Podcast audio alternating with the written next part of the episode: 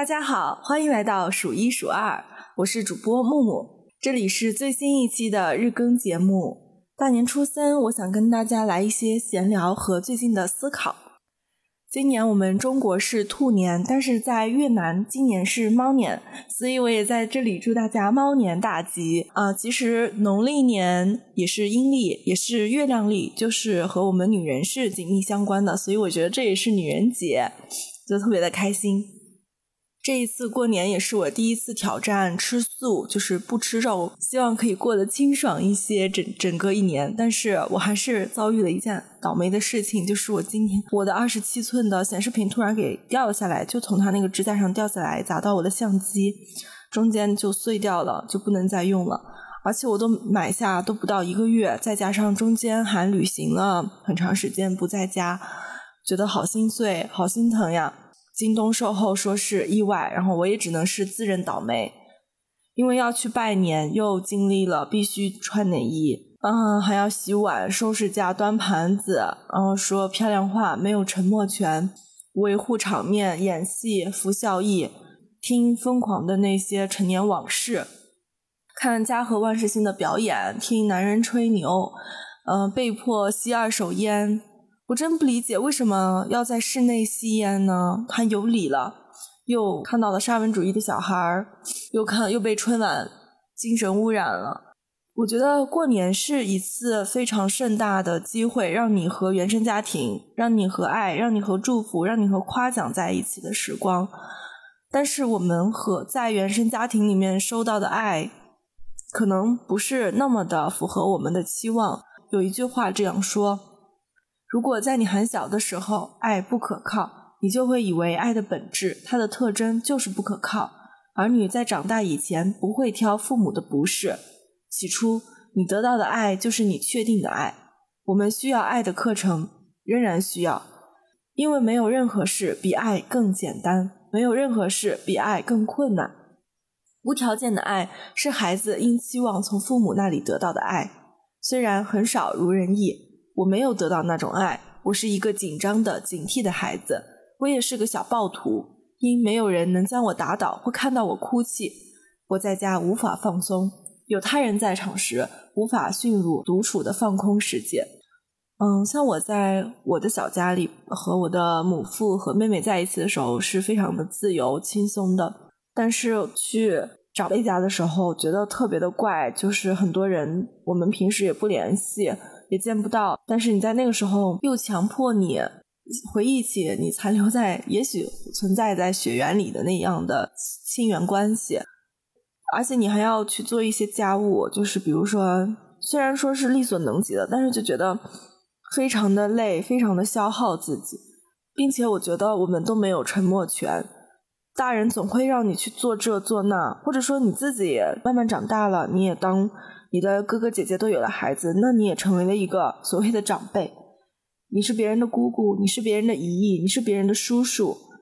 在这个时候，你更没有沉默权，你必须得说一些话，让大家都开心，让彼此都下得来台。当然了，就是过年的话，其实我也有一些快乐的时光，比如说我和具体的人做了浪漫的事情，我和我的哥哥姐姐一起放烟花。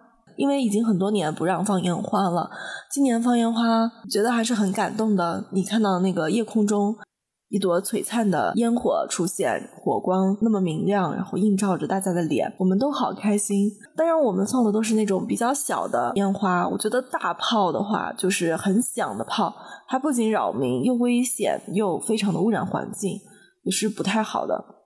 嗯，放一些小孩拿的那种手持炮啊，电。那个那种炮我也不知道它叫什么了，总之就比较好玩，又有意思又漂亮。还和妈妈爸爸喝茶聊天，和妹妹逛街散步，和姐姐交换秘密，嗯，一起拍照，一起合影，还刷到了英文的祝福，英文的猫猫蔡想想。嗯，今年我也没有熬夜守岁，特别的开心。准备这一期的时候，其实是到了第三天吧，因为我们的播客也没有什么人听嘛，就完全是记录自己的生活。但是我又要跟大家说什么？大家大家好，欢迎来到什么什么的听众朋友们，怎么怎么的，感觉自己也是挺表演人格的。明明只有自己在听，自己在做，好像只感动了自己。我觉得，我就在想，我这个日更还能更下去吗？都没有什么人听，然后也是一个人自言自语，感觉好像没什么意义。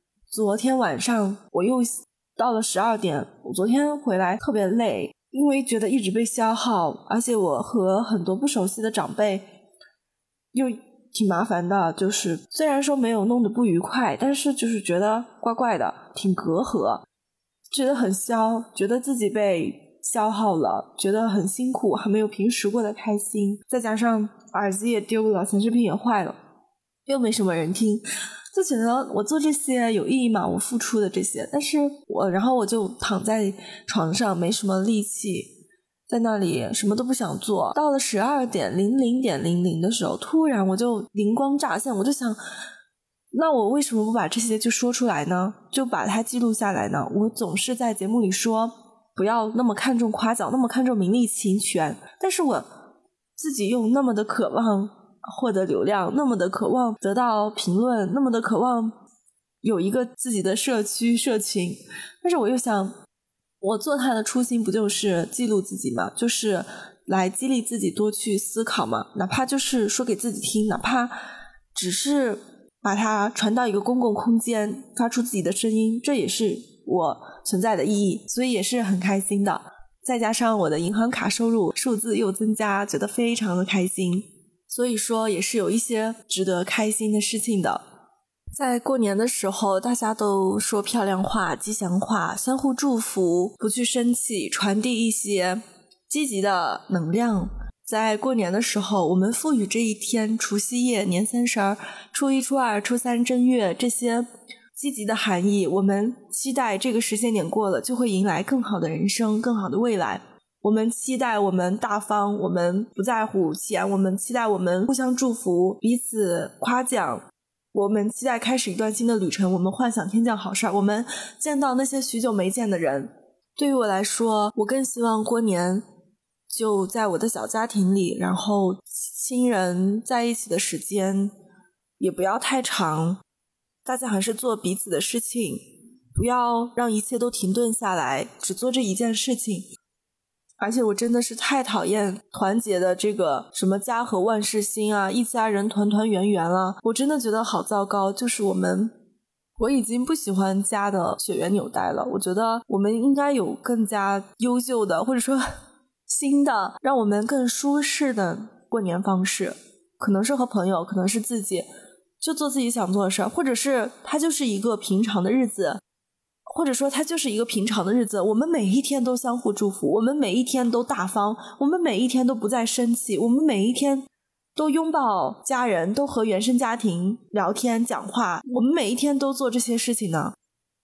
其实这也是我比较杂乱的一些关于过年的思考了。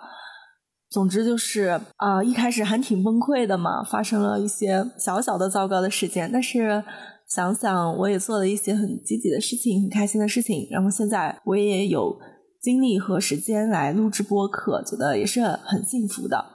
其实第二点思考呢，是关于佛教和佛学的，因为我在这期播客里面也经常提到，说我是一个在学习佛经的人。那可能很多人就觉得我是一个佛教徒。但是我不是佛教，我觉得佛教和佛学是不一样的。佛教是非常糟糕的，就像之前我也刷到了一个新闻，多伦多的公交车上有一个女性受害者，她被藏传佛教的一个三十三岁的男僧人泼汽油并且点燃，去世了。所以说我也是觉得宗教是非常糟糕的。当然，我们看到我们现现在的中国的研究的宗教里面，无论是佛教还是道教的那些东西，像易经啊，像这些。我说不出来它有多么的美，它有多么的博大精深，它其实就是很糟糕的一个男权视角下男本位视角的东西。从女本位视角，那我学佛学呢，是其实是从女本位视角来看的，因为佛道也好，这些东西灵修的东西，关于能量的东西，它是存在于远古时女神时期的，远在宗教的这个概念存在之前就有的。也许我想啊，也许这些东西本质是一个概念，就是宇宙中存在一个高维的东西，而我们人类只是渺小的一部分。那么这高维的东西，它可你可以跟他说，你可以说它是佛啊，你也可以说它是什么神呢？你可以说它是什么什么都可以啦。我觉得这是一样的吧。比如说摩梭人的画像里面就是女神，因为那个胸部是很明显的。再说佛的那个符号，就是无量的那个符号吧，应该就是它在道家典籍里面也有，它表示的是生命光照。在我看来，只有女性能传达出生命和光照的意思。包括西王母这样的符号概念，黑狐女神是吧？传说有上千岁的寿命，我胆敢有一个男性有上千岁的寿命吗？这难道不就是女性吗？这难道不就只有女本位女神才能做到吗？而在佛里，我们知道《长阿含经》里面也说迦叶佛人寿三万岁。那迦叶佛和我们的西王母，实际上我想就是一个人了，因为迦叶佛他也是狮子形象。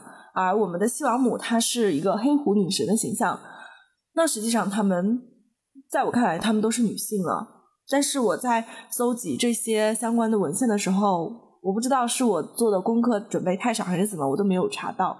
那这个我也会继续研究下去，看一看究竟是怎么样。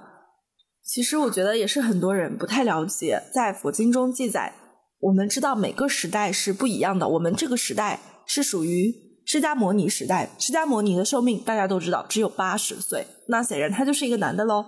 但是迦叶佛呢，他是第三尊佛，他是人均我们前面说人均三万岁吧。迦叶佛人寿两万岁，《长安含经》里面是释迦牟尼佛说，释迦牟尼佛说，佝偻孙佛时人寿四万岁，居那含佛时人寿三万岁，迦叶佛时人寿两万岁，我今出世人寿百岁。释迦牟尼他只有八十岁了。每个时代，据说每个时代都会有一个圣人出现，那么就是这样的时代。但是最早的，我相信她是一个女神，因为她的寿命很长。同时，我们知道佛教并不起源于印度，因为印度它显然是一个男尊女卑的男本位男权时代了。但是在早期时，就很早很早期，它其实是起源于非洲的，也是黑人。那我们我们知道基督教。也是黑人啊，也是起源于非洲。我觉得我们的文化都是同源的，就像大家知道，可能我们都是非洲人的后代了。而古籍中佛也没有明显的雌雄特征，那早期的女人也没有那么明像我们现在这样明显的雌雄特征，并不是女人天生就比男人矮的，只是我们几千年来的男权教化之后，我们女性变得娇小玲珑。你有尝试去夸奖一个男性娇小玲珑吗？你有尝试去夸奖一个男性懂事吗？你有尝试去夸奖一个男性风韵犹存、明艳动人、风华绝代、凹凸有致、天生尤物、千娇百媚、蕙质兰心吗？不施粉黛，弱柳扶风，温文尔雅，明艳动人，面若天仙，芙蓉如面，秀外慧中，贤良淑德，亭亭玉立，楚楚动人吗？如果你觉得他不会夸一个男性，那你就别夸一个女性。如果你觉得这些话你夸不出口，如果你觉得这些夸奖的话你对不了你的表哥、你的爸爸、你的姥爷、你的爷爷、国家领导人，如果你你夸不了，那你就也别夸女性。嗯，当然这是又走神了。总之，在尼罗河流域文化的形象呢，狮子也是一个女神嘛，狮子女神也是存在的。但是在传到印度之后，就被模糊了性别。模糊性别之后，大家就默认是男喽。只有不强调的时候，大家就会觉得是男。那如果我们要证明她是一个女的话，那我们是要非常努力的证明的。可是实际上，她本身就是女。这就是我关于佛学想说的。当然，我也并不是说想要洗白佛学。我们现存的佛学的资料，佛教的很多的清规戒律，我觉得是很存在很糟糕的东西的。不管是密宗的明妃啊，非常的恶心；什么双修，在我而言，我觉得非常的糟糕。啊，我我希望大家也不要那么的汉汉民族中心吧。我不知道有没有这个词了。我们从小的时候在学的都是一样的知识，就是马克思哲学，马哲。就是无神论了，但是我们自认为自己是无神论，实际上是因为我们只学过中学的课本里的哲学，我们以为十九世纪以前就是整个世界。可是神奇的草药力量，能量不守恒吗？反重力呢？暗物质呢？DNA 呢？你们觉得可能很玄虚的东西，在前沿科学中，它也是有一些的研究的。那现在已经是二十一世纪了，但是我们的课本只有十九世纪以前的东西。无论是中外这些官微、官方权威的东西，知识体系里面，可能它已经成就了。你不能把世界观只停留在中学课本和微博热搜里，你不能只停留在十九世纪之前的东西，而十九世纪新的研究知识，你就觉得那不对，那太新了。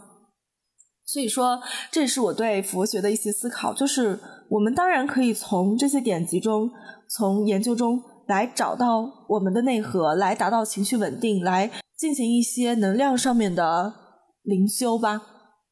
而且我是相信 DNA 它不是固定的，你可以通过冥想来给它进行一个修改，因为你整个人的能量、你的磁场都不是固定的。我相信人是发展变化的，我也相信人只是渺小世界中的一部分。那最后的话，我想给大家分享少女大师仔在微博上发的一段话，叫做《立春祈愿文》。新的一年，愿我们能远离畏怖恐惧。放下对外界的各种虚妄期待，允许自己活出勃勃生机。愿我们常养浩然正气，不被一时的诱惑和恐怖的幻境干扰，活得顶天立地。愿我们不将本具的庞大能量挤压在某一单一的人事物上，使之变成破坏性的狂暴的能量，以至于伤害他人也伤害自己。这即是新的放生。愿我们在付出善意的同时，不过分的为他人担忧谋算，完全的信任其他生命也拥有和我们一样的能力。这即是四无量心中的平等舍。愿我们的觉照如明镜，照出一切影像、声音、故事，而不受其影响；不只取任意记忆、野心、现象、概念、理论、身份位己；不任由自己的心被过去的绝受所捆绑、沉溺。愿我们能在情感、工作、财产、人事的得失之外，看到大自然对我们无条件的爱。愿我们时时清理自己寄存在过去的追悔和寄存在未来的贪欲，神清气爽的活在当下。愿我们能有时间在僻静处放下人类身份，无干扰的沉浸于喜悦、圆满、空寂的爱。愿我们有能力选择自己想要接受的信息，想要亲近的贤友，想要居住的环境，慢慢建设符合自己意愿的生活。愿我们不至于陷入无觉知的魂昧，沦为能呼吸的行尸走肉、机械而麻木的生活。愿我们善待身体，明了它只是一个普通的动物，有能力也有能力的极限。愿我们永远不因自己暂时无法达成的欲望而虐待它。愿我们也同样不虐待有着和我们相似身体结构、和我们共享地球的其他动物们。饮食质量，不暴饮暴食。愿我们能让亲近我们的人感到安全、放松、宁静、重拾活力。愿我们能认出自己那些偶然升起的贪嗔痴念淫、嗔恨、贪婪、傲慢，千奇百怪、难以言状的阴暗，只是被曲解、被误读，以至于浓缩了无数倍的爱。我们不需要压制它，也不需要被它操纵。我们只需要不再曲解，不再误读，不再逃避这份本有的爱，让它很久平缓的释放。愿我们骑着生命的银龙，乘风破浪。本期播客是我非常真诚的分享，感谢你的收听，希望你听得开心。我们下一期再见，拜拜。Do